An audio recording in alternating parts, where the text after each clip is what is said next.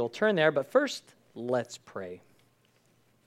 Thank you, Father, for your word. Thank you that it's timeless like you, that you are the same yesterday, today, and forever, that um, the things that you have to say are valid for us, and we can continue to learn. Even if we can memorize the passages, Lord, there's still work that you want to do in our hearts through them. So we pray that you would fill us with your spirit. You give us understanding of your truth and that we would enter into worship as we read your word, that we would praise you for your wisdom and your, your insights and your, your majesty, because you are the God of all. You are the King of kings and Lord of lords, and we worship you, we praise you, and we thank you. We're grateful, Lord, for your, your providing of this place, and we do pray for those who are ailing. We pray for those who um, are in quarantine and feel very alone, we ask that you would comfort them, Lord. You bring them peace. And think for the Yankoffs as well, that you would bless them, you would ease their grief, and you would continue to uphold your people with your strength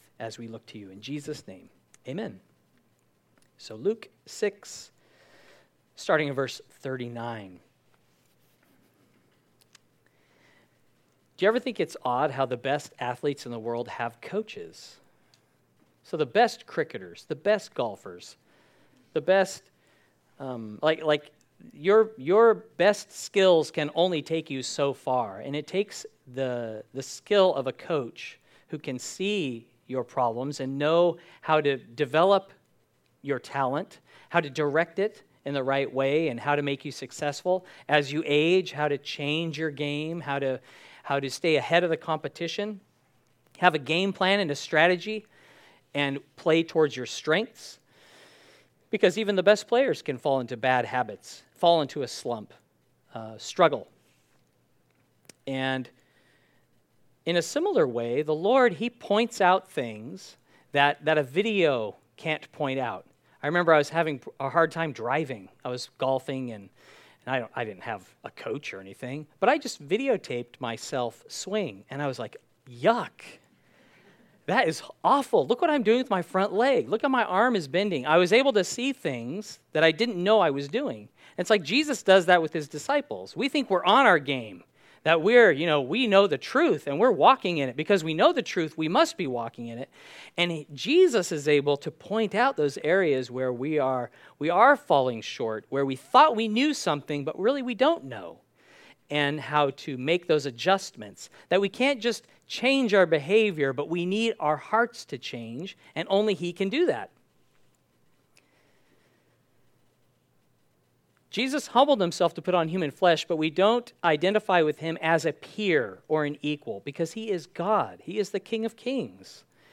We have to admit to being the blind one who imagines that we know what's right, the hypocrite that suggests others are to blame, or the one with the, the evil heart that we've been talking about as Jesus has gone through the Sermon on the Plain. The cool thing about what Jesus does that's very different than a coach is he's actually, like in tennis, you're not allowed to be coached during the game. They'll look up and say, What's with that? And the coach will like wink or do something. But like Jesus is actually, he is in the game with you and he helps you to accomplish his perfect will. So he doesn't just identify the problem, he doesn't just tell you what you need to do to fix it, but he's with you and he's going to help you to accomplish the thing that he wills for your life. So it's like he's in he's helping you in real time to establish you and to uh, help your his love flow through you. So Luke 6 starting in verse 39. And he spoke a parable to them Can the blind lead the blind? Will they not both fall into the ditch? A disciple is not above his teacher, but everyone who is perfectly trained will be like his teacher. In this passage, Jesus had been teaching his disciples to love people, to do good, to even pray for their enemies, as they wanted men to do to them, so they should do to others that they were to judge themselves righteously, to, to avoid judging others based upon appearances, to forgive and be merciful. That's really the context of what he's been talking about. And now he speaks a parable and he says, Can the blind lead the blind? Will they not both fall into the ditch? Now, the blind can try to lead the blind, but it would be presumptuous, even dangerous to do so. But let me say, I've been really impressed by some visually impaired people that I have met where um, going to restaurants by themselves. Laura and I had season tickets to the Padres, so it's a baseball team in San Diego, and we had like tickets in the upper deck, and there was a blind man who by himself came all the way and found his seat in the stadium. And I'm like, if I was in my house blind, I don't even know if I could find it on the TV or the radio. But here's a guy who traveled all that way to go to a game, to experience the, the feel of Padres baseball, which was not great at the time, but it was really, imp- I was impressed um, that he could navigate that. But there's a reason why airline pilots need to have good eyesight and why you need to take an eye exam before you drive a motor vehicle is because you need to be able to see the runway. You need to be able to see your instruments and the signals and a car swerving in front of you because it's not just you, it's everyone in your car that you are responsible for. And they want you to be able to see the danger, to see the road, and to follow it. Paul, when he was struck blind on the road to Damascus, he needed to be led by the hand by someone who could see to the street called Straight, where he stayed. Now, a disciple, we don't always realize our blindness. We don't recognize it. It's like your blind spot driving, right? You all have a blind spot, and so you need to actually turn your head to make sure that there's no one there when you're uh, changing lanes. That's why we need a teacher. We need an instructor. We need one who points out our blind spots. We all have a natural blind spot in our eye because of uh, how the nerves pull through. The Pharisees, they were teachers of God's law. They saw themselves as the seeing ones, that their job was to bring the wisdom of God, the light of His word to the blind, the instructor of the ignorant. But Jesus was pointing out that they were blind guides because they did not trust in him. Their hearts had not been changed. They were students of the law, but they taught as God's commands the traditions of men. And so they undermined the spirit of it. So he says, if you're like your teacher, if you're a student of a teacher, you will grow to be like your teacher. You won't go undermining the teacher. Please turn to Matthew 15, verse 10.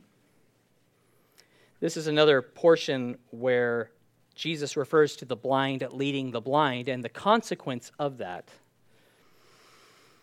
The disciples were uh, eating without washing their hands according to, to the tradition of the elders, and the Pharisees found fault, which is something Pharisees tend to do. They always find fault with others, and they don't see their own faults.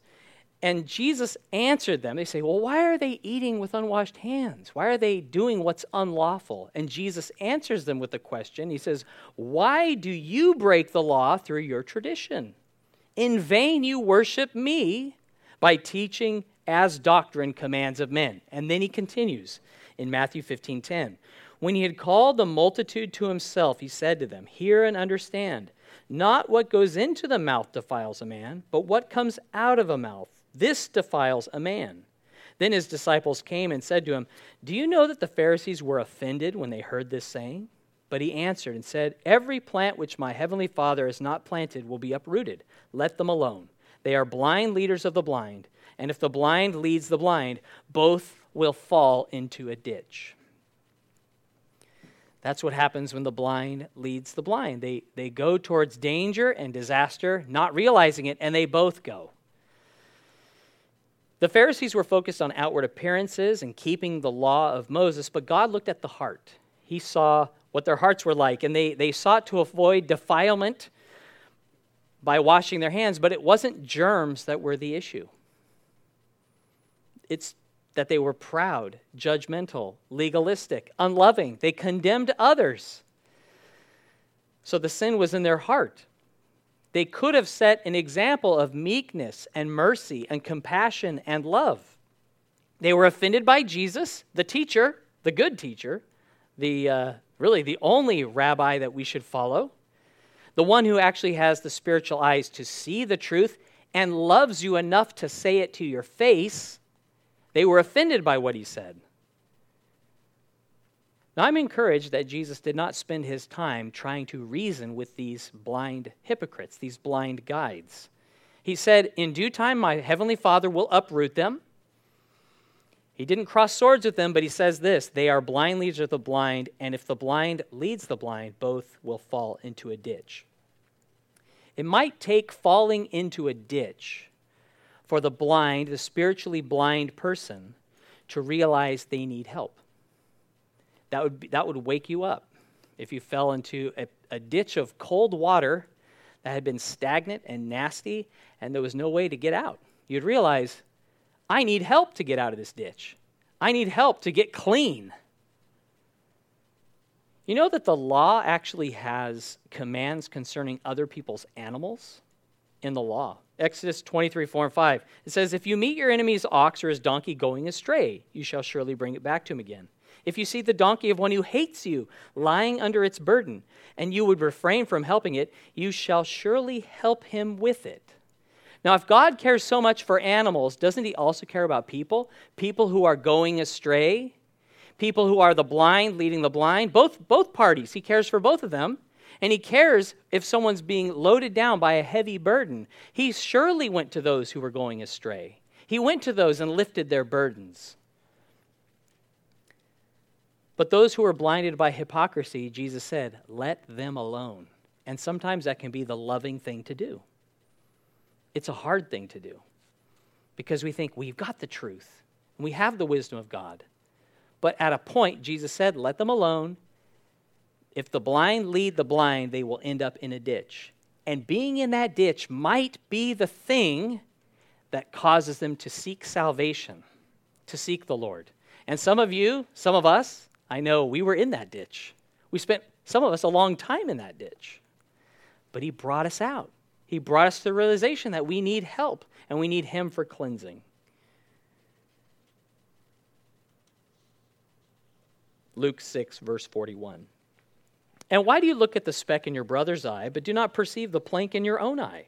Or how can you say to your brother, Brother, let me remove the speck that is in your eye, when you yourself do not see the plank that is in your own eye? Hypocrite. First remove the plank from your own eye, then you will see clearly to remove the speck that is in your brother's eye. Last week we looked at Matthew chapter 7, but there's really more for us to see here in the context of blindness, because that's following on where Jesus has been. Now, it's, it's ironic that a blind person would think themselves capable to lead a blind person, right? That would be odd. For them to say, I am the most qualified to lead that person because I too am blind. You'd be like, well, no. If, if they can't see where they're going because they're blind, what makes you think, as a blind person, would be the best one to lead them? No, it's someone who can see would be the best person to lead them.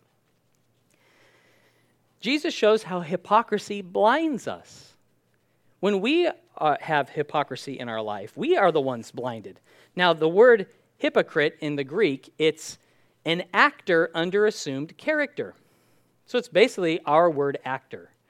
It's the idea of somebody who, and we know that actors, they're, they're paid or uh, volunteer to adopt various mannerisms, to change their behavior, to wear a disguise, to become someone that they're not. That's who a hypocrite is, an actor. And a and paid actor can improve their skills with, with lessons and with coaching and with training and practice, but really, all humans are born hypocritical geniuses. We don't need training at all. It's so natural for us to be hypocritical, to be blind. Uh, in our natural state, we are the blind leading the blind. We are the one with the plank in the eye that we don't notice, we don't even see it. Now, there's a predictable thing that happens when we come to Christ, and He opens our eyes to see the truth we start getting knowledge and we start getting puffed up. We start getting a bit proud because we see things that other people can't see. We are the privileged ones, and we are the ones who now have God's wisdom. And we rejoice in it, but we start rejoicing in ourselves and our ability to know things. Uh, Paul, after he said, All have knowledge, in 1 Corinthians, 8 1, he said, Knowledge puffs up, but love edifies. Notice he says, All have knowledge, so all can be puffed up. But he says, But love does, does not puff itself up, it seeks to build others up, it seeks to edify others. It's lifting them up rather than promoting yourself. So, knowledge alone, that moves us to self reliance, hypocrisy. But love, it leads us to greater dependence and reliance upon God. God provided his law, which is like a mirror. It shows us our need for forgiveness, and it's unable to cleanse us. It's like if you noticed your face was smudged, your hands were dirty, you would not wipe them on the mirror and think that they were clean. No, you would need something else for that. You need soap and water. Um, so there's no mentor, no pastor, no teacher, no knowledge in itself that can cleanse you. We need Jesus to cleanse us through his shed blood that we receive by grace through faith in him. He provided atonement, he provided forgiveness, he provides the gospel, this way of salvation. And when we begin our journey of faith in Christ, we start hungry, we're excited, but it doesn't take too long before we start resembling, you know, we've gone from the excitable, trainable puppy to like this rather sedentary, heavy set dog. Um, if you want to compare us to animals, kind of stuck in a routine. Like, okay, I'm going to go lay in the sunspot for a while. Now it's dinner time. You start eating. Um, you bark at the mailman. You have this routine that you do, and we do it around spiritual things. And uh, in our mind, when we mature to a point, we feel obligated or like we have the right now to criticize or to point out faults in others when our eyes have glazed over with cataracts and we're really not seeing very clearly. But we think we've earned it, right? We've earned the right now to say something, but that, that's hypocrisy. Paul goes on in the next passage in 1 Corinthians 8, 2 and 3, he says, And if anyone thinks he knows anything, he knows nothing yet as he ought to know. But if anyone loves God, this one is known by him. So, what's, what should we value more?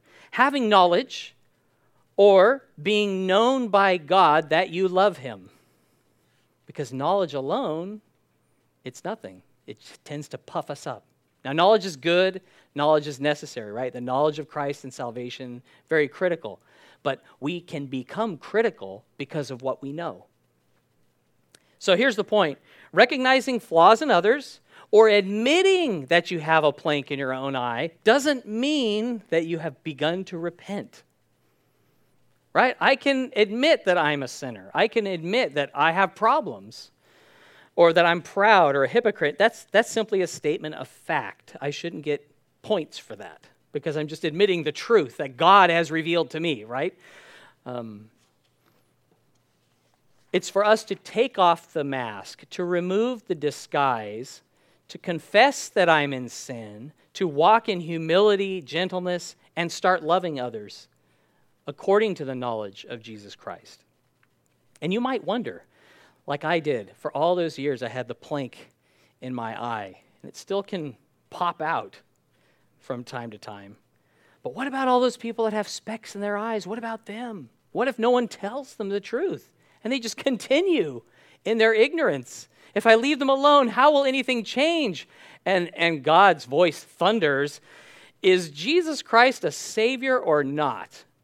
Is he the light of the world or not? How do you suppose you came to the conclusions you have? It's because he revealed them to you. And we have a lot of misunderstandings in our heads about what the truth is because we are limited and we are biased and we are the blind ones, right? We need God to reveal it to us. As long as we ignore the plank in our own eye, we're like the Pharisee stumbling towards the ditch in blindness, and we will end up there. Praise the Lord, our bodies are created that when you have a piece of glass in your eye, it's telling you something. Like, this is an irritant. This is a problem. God's given every person a conscience. He's given them a conscience, He's given them His word. He will speak to them. He will use maybe that ditch, maybe that discomfort, maybe a trial to cause them to say, hey, man, can you take a look at this? I remember doing insulation years ago, and a piece of like it, I used to work with fiberglass a lot, and sometimes there would be large pieces of glass that had not become fibrous. They were still chunks, and one flew into my eye. And, and I was like, oh man, I tried to get it out, couldn't. So I had to get my friend, you know, he just, uh, just got it with one. It's probably not the right way to do it, but it, it worked. and it was fine. There was no damage. But it's like if you have a splinter in your eye, if you've got debris in your eye, your body is going to be sending you messages. Your eye is going to be red and uncomfortable. And as a believer, when you are in sin, God has ways of convicting you and opening your eye to the truth of your need to repent. So let's not ignore that weepy eye. Let's bring it to the Lord. Luke 6 43. For a good tree does not bear bad fruit, nor does a bad tree bear good fruit. For every tree is known by its fruit, its own fruit. For men do not gather figs from thorns, nor do they gather grapes from a bramble bush. A good man out of the good treasure of his heart brings forth good, and an evil man out of the evil treasure of his heart brings forth evil. For out of the abundance of the heart his mouth speaks. Hypocrisy in the heart of someone is nearly impossible for us to see in others. But the kind of fruit that a tree bears, which it only bears one type of fruit, right? That identifies what kind of tree it is. Uh, Jesus says a good tree does not bear bad fruit because that would make it a bad tree, right? A, a bad tree does not bear good fruit because that would make it a, a, a good tree. So he's saying if it's, if it's a bad tree, it's going to produce bad fruit. Now, when speaking of good trees, Jesus used the Greek word kalos, which means handsome or beneficial. So you've walked by the fruit bowl, and sometimes the fruit looks good. Other times the fruit looks plastic or not good, right? You're like, ew, there's like a lot of flies, it's dripping, bad, not, not agreeable. The smell is off. Um, now, our opinion of a fruit tree is based upon its fruitfulness. Does it actually produce? Now, you might prefer figs over grapes or apples over pears, but we don't need to debate based upon the leaves what kind of tree that is. We just need to wait for it to produce fruit. Then we'll see it, we'll taste it, and we'll recognize, oh, that was a pear tree all along. I thought it was a, a plum tree. Some of those fruit leaves can look really similar, and, and the style of tree as well, the trunk and the, the branches. As a kid, we had a peach tree in the backyard that, that I think it was, well, it was a bad tree. It really never produced but like one or two, maybe a handful of, of peaches in a season. And then one year, it was just loaded. It was so stocked with green fruit. We were all like, oh, preserves and pies, and we had great plans. Woke up one morning, it was fallen over. White ants had completely hollowed out the whole trunk. And we were just like, what? Oh, that was bad tree. It was just a it was a bad tree. We had no idea. There was something going on inside of the tree that it was a sickly tree, and that's why for all that time it hadn't produced. Now Jesus compares a fruitful tree to a good man who speaks good things. So it's someone who treasures good things. They're treasuring what's good in their heart, and he uses a different word for good. So there, just like there's different words in the Greek for love, there's different words for good. This one is agathos, which speaks of upright moral character, which is only true of God. Only God has this kind of uprightness, this righteousness. Pointed out in Mark 10, 17, and 18. It says, Now, as he, Jesus, was going out on the road, one came running, knelt before him, and asked him, Good teacher, agathos, what shall I do that I may inherit eternal life? Jesus said to him, Why do you call me good? No one is good but one, that is God. So his point was saying, Why are you calling me good, a good teacher? Because only God is good. So if I am a good teacher, then I am God. If I'm an upright, moral man, then that's who I am. Only God is righteous and upright. A man might have a handsome appearance, but he needs a new heart to be spiritually fruitful. He says, if your heart treasures what's good, there will be good things coming out of your mouth to match. It won't be uh, a disconnect between your heart and the things that you say and why, how you use your words. So the fruit that a tree produces, it's evident of what kind of tree it is or if it's a good tree. And in the same way, the things that we say out of the abundance of the heart, they come. So, whatever's being stored up in your heart, those thoughts, those desires, they will come out and provide evidence of what sort of condition your heart is in. So, a person who's walking in the Spirit, they will not make a, a practice of cursing, but they will bless. Someone who is um, walking in a good way will edify instead of condemn. They will rebuke directly rather than slandering and gossip around them, right? They're going to go to the person because they love them. I like what Adam Clarke said in the Enduring Word commentary. He says, The tongue is fitly compared to a pump which empties the heart, but neither fills nor cleanses it.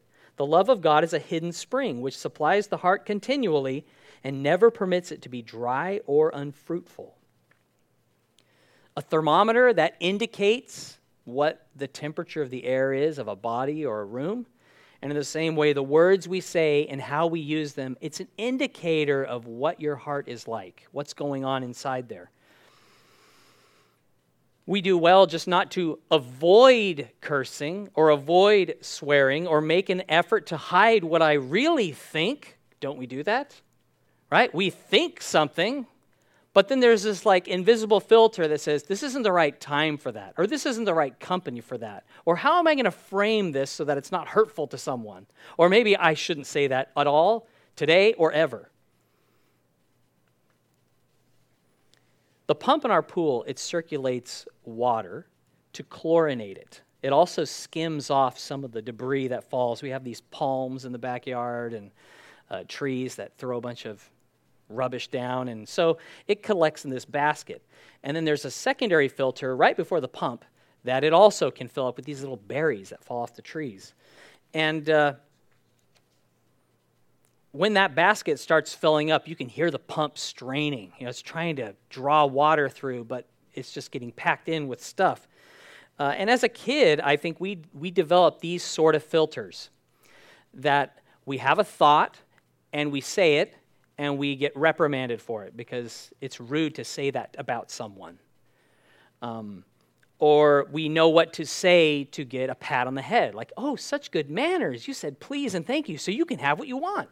So we're like, wow, this is great. I'll just say that and then I'll get what I want. Right? Or I shouldn't lie because I'll get in trouble. It's not because lying is so bad, it's because I've been in trouble and I don't want that to happen again. We, we've used different language around our peers than around those who we wanted to impress. I would always be amazed at the, I worked with a bunch of tradies, and, and to see the fellas clean up for the Christmas party was amazing. Like the language, the clothing, everything just changed. I'm like, I'm around different people. It was like being around actors for a night. Like, I know who you are. You can't, I, I know you. But wow, you could have fooled me for a day. So, as believers, we know when our maturity filter or maybe our Christian filter has switched on and filtered something out that we shouldn't say. There's some harsh language that's not good. And there are times where there can be junk that spills out of our mouths. And that didn't come from God. That's a product of your flesh. That's a product of your heart that needs transformation. And too often, we can recognize our filters are getting clogged up, but we don't ever think about the source where those things are coming from and deal with them. Deal with the source of the problem.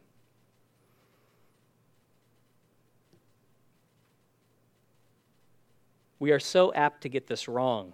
We think, I need to quit the gossip, I need to quit swearing, I need to speak more gently. No, that's not the point here.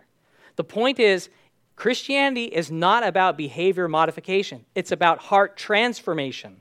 It's about getting a new heart and a new mind, and a mind that's washed with the water of the Word. And then the source is now cleansed. So the junk isn't getting into the pool that's being sucked into the filters. That we need to change. Say, man, I'm having these thoughts. Well, why?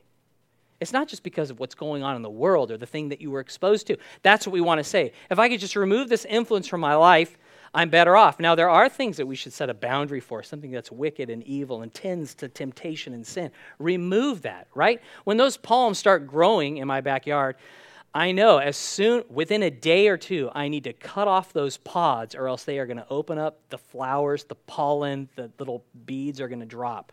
So I got to get to them. When we see sin in our hearts, we need to do that. We need to say the, these angry thoughts, these hurtful thoughts, these comments, I need to cut those off. I need to get rid of them. Now, see, I, I live in a hired house, so we can't just cut the palms down. and right now, it's almost like you're in that situation, living in a body of flesh. There are aspects of your life you cannot just remove yourself from because you're living in a body that's, that is facing the curse of sin. You are going to be delivered, you are going to be saved from that. But uh, so we have to not just make, we can't make peace with this body of sin it must be crucified with Christ so that the life of Christ is now lived out through us. And He gives us that new heart and new mind. Having our eyes open to the truth, we have to repent of that plank in the eye, that thought, that word that we never say, but it was there and our filters caught it. But say, Lord, change me, change my desires, change the way I think, make me more like you. God wants the filter to stay clean.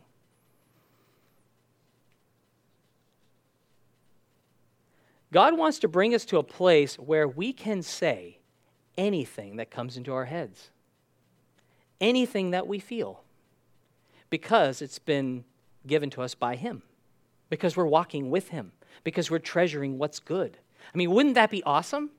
If you could truly say exactly how you feel or exactly what you think at any given time because it's the love of Jesus that's coming through you. It's edifying to others. It's kind, it's gentle, it's weighted just right.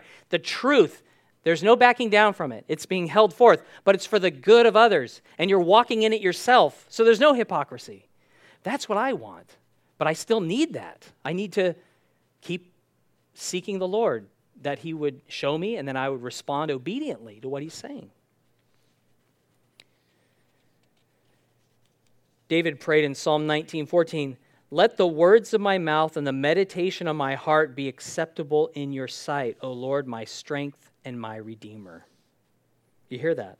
Where he says, "Let the words of my mouth and the meditation of my heart be acceptable." Because if the meditation of our heart is acceptable, won't your words be acceptable? And because God is our Redeemer, He's purchased us, He is in us, He is our Lord, He is our Savior, we are greatly helped to accomplish that. He is doing it in us. So it's for us to submit to that work and realize, Lord, I'm the blind one. I'm the hypocrite. I'm the one who's just full of cursing and wickedness and these thoughts. Wow. I want to deal with the source. I want to deal with this heart because I know you want to, Lord. Luke 6 46. But why do you call me Lord, Lord, and do not do the things which I say? Whoever comes to me and hears my sayings and does them, I will show you whom he is like. He is like a man building a house, who dug deep and laid the foundation on the rock. And when the flood arose, the stream beat vehemently against that house and could not shake it, for it was founded on the rock. But he who heard and did nothing is like a man who built a house on the earth without a foundation, against which the stream beat vehemently, and immediately it fell. And the ruin of that house was great. Now, Jesus is discussing this to people who call him Lord, and he's asking them a question. Lord, that means supreme, master, controller. And he says, You're calling me Lord, Lord. You're calling me master. You're calling me controller. Why don't you do the things that I say? This is not a rhetorical question. It would be so convenient if it was. I would love for this to be a rhetorical question, but it actually has definite answers. We might call him Lord because we want salvation, or we want help, or we want protection, or we want provision. We might not do what he says because I don't want to, I don't think I have to, or I would rather not. Right? You, you can answer this question honestly, but this is a question that has definite answers for you to supply. If you call me Lord, Lord, why do you call me Lord, Lord, and you do not do what I say. Now, identifying and repenting of hypocrisy, that is a key theme throughout this entire passage, right? We've got the blind person thinking he can lead the blind. We've got the blind person thinking he could be led by the blind. We have um, the one blinded by the plank in their eye, thinking they saw clearly to remove the speck from the other person's eye. We've got a tree who fancies itself to be good, but it's bearing bad fruit. And now he talks about the people who hear his words. he exposes the truth and he says, The people who are calling me Lord, Lord, I'll put them in two categories. There's one who, and they're both building a house. Both these men, they're building a house, and they both came to him and they heard his words. But it's what they did with his words that was the difference.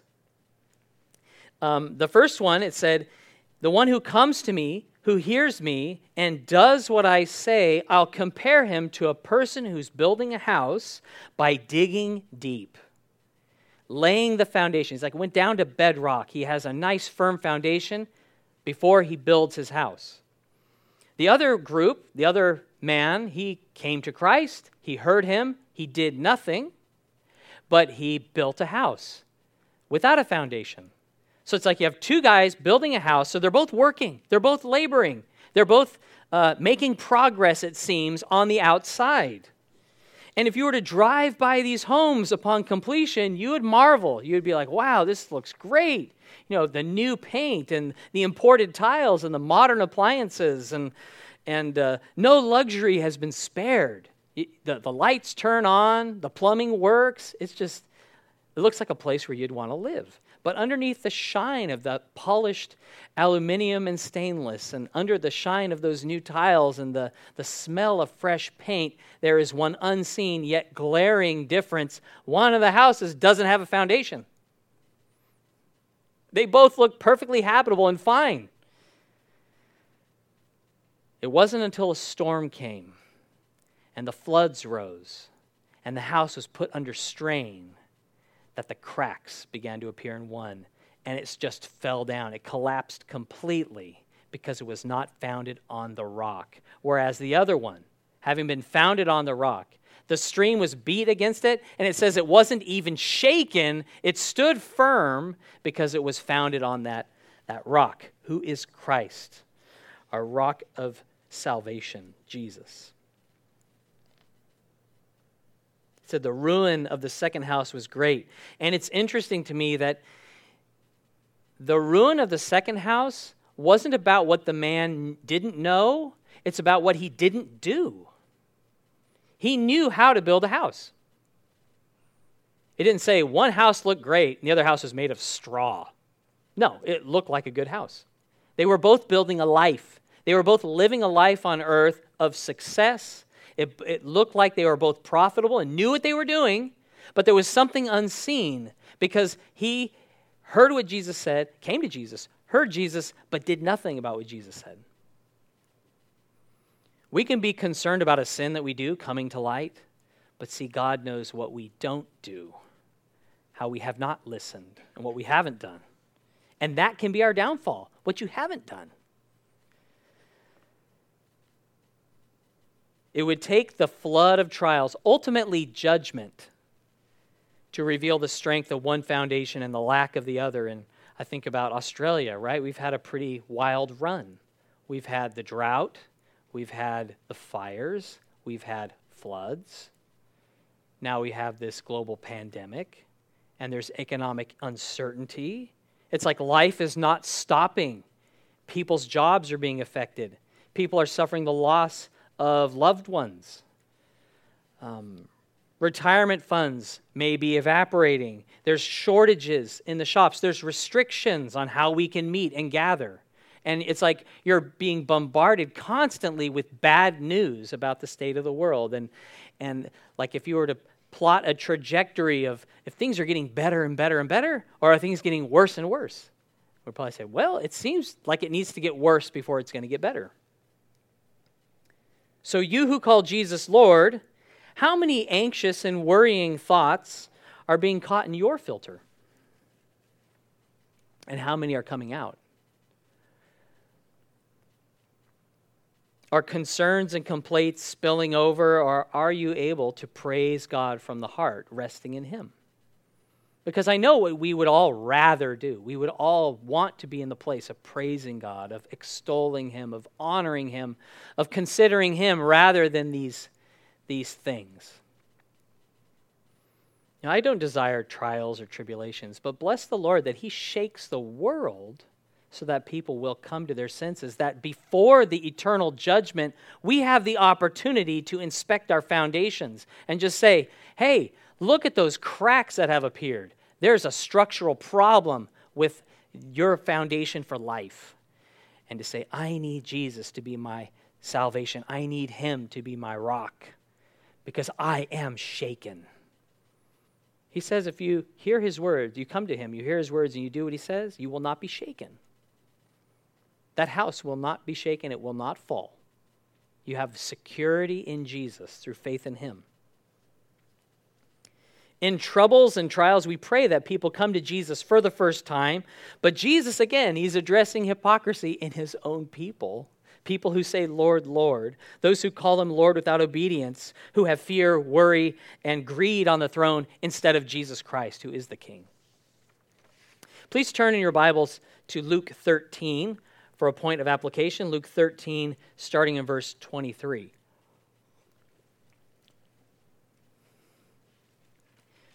Jesus is speaking to Jews, and we see they were curious about how many people would be saved. And having God as their father, having received his laws and his favor throughout their history, I'm sure that if you ask them, who's going to be saved? They'd say, well, if anyone's going to be saved, it's going to be us. We're God's people. We follow his laws. We're the ones who have, have given sacrifices to him. We're the ones who worship and praise him. The heathen, they're worshiping these idols, but we're worshiping the one true God. And they were praising him and, and uh, seeking to please him. So, of course, right? It's a no brainer. They were children of Abraham. They, they kind of deserved it to some extent. That's what their thought process is. So, Luke 13, starting in verse 23. Then one, one said to him, Lord, are there few who are saved? And he said to them, Strive to enter through the narrow gate. For many, I say to you, will seek to enter and will not be able. When once the master of the house has risen up and shut the door, and you begin to stand outside and knock at the door, saying, Lord, Lord, open for us, he will answer and say to you, I do not know you where you're from. Then you will begin to say, We ate and drank in your presence. You taught in our streets. But he will say, I tell you, I do not know you where you are from. Depart from me, all you workers of iniquity. There will be weeping and gnashing of teeth when you see Abraham and Isaac and Jacob and all the prophets in the kingdom of God and yourselves thrust out. They will come from the east and the west, from the north and the south, and sit down in the kingdom of God. And indeed, there are last who will be first, and there are first who will be last. So in this parable, you have the master of the house. He rises up. It seems like he's hosting a gathering and he shuts the door. He shuts the door, and there's all these people that are clamoring at the door. They're knocking at the door and say, Hey, Lord, Lord, open to us. And what does he say? He says, I do not know you where you are from. It's like he was familiar to them, but they were strangers to him. He's like, I don't even know you. I don't even know where you've come from and he doesn't know their names. He, he, they had eaten with him at a party. He had taught in their towns, but they had never been introduced. Now, Jesus, our master, he knows every sheep of his pasture. He knows how many are there. He calls all the stars by name. Jesus knows every person who's trust and obeyed him, whose faith is evidenced through obedience. Aren't the names of his chosen written in the Lamb's book of life? Right? They're written there.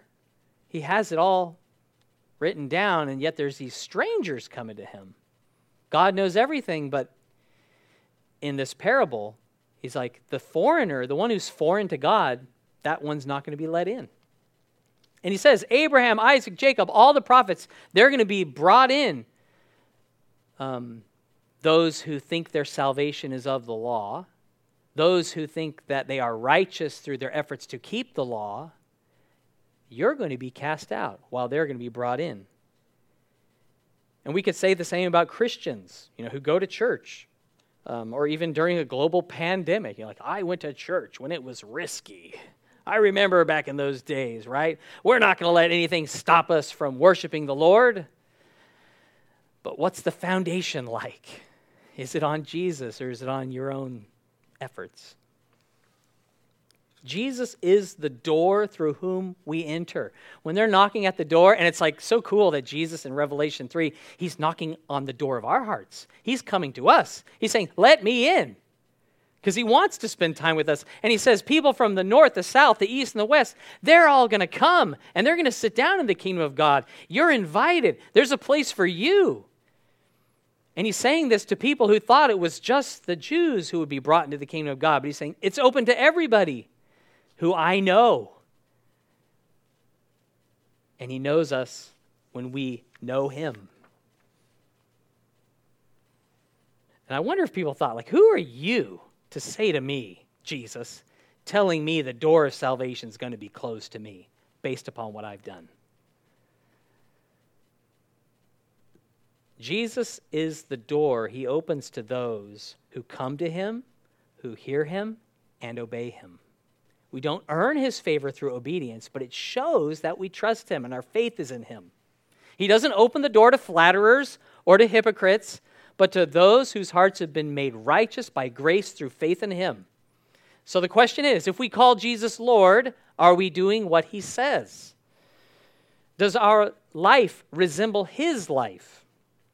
Because a good tree does not bear corrupt fruit. how great it is that we have on a world that's going to someday dissolve, we can have a firm, solid, eternal foundation on Jesus Christ where we will not be shaken, where anything can happen. It says the mountains can be thrown into the sea, but we don't need to be afraid. We don't need to worry. And I was thinking of that passage in Psalm 91 um, just during prayer this morning and considering uh, the implications for us and how we can look to the Lord and trust in Him. Psalm 91, starting in verse 9, it says, Because thou hast made the Lord, which is my refuge, even the Most High, thy habitation, there shall no evil befall thee, neither shall any plague come nigh thy dwelling. And then in verse 14, Because he has set his love upon me, therefore will I deliver him. I will set him on high because he hath known my name. He shall call upon me, and I will answer him.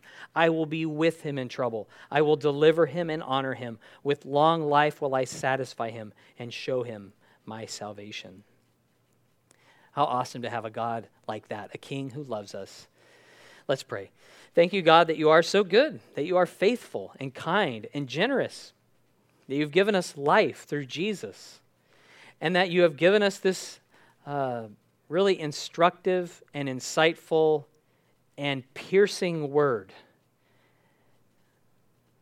Why do we call you Lord if we won't do what you say?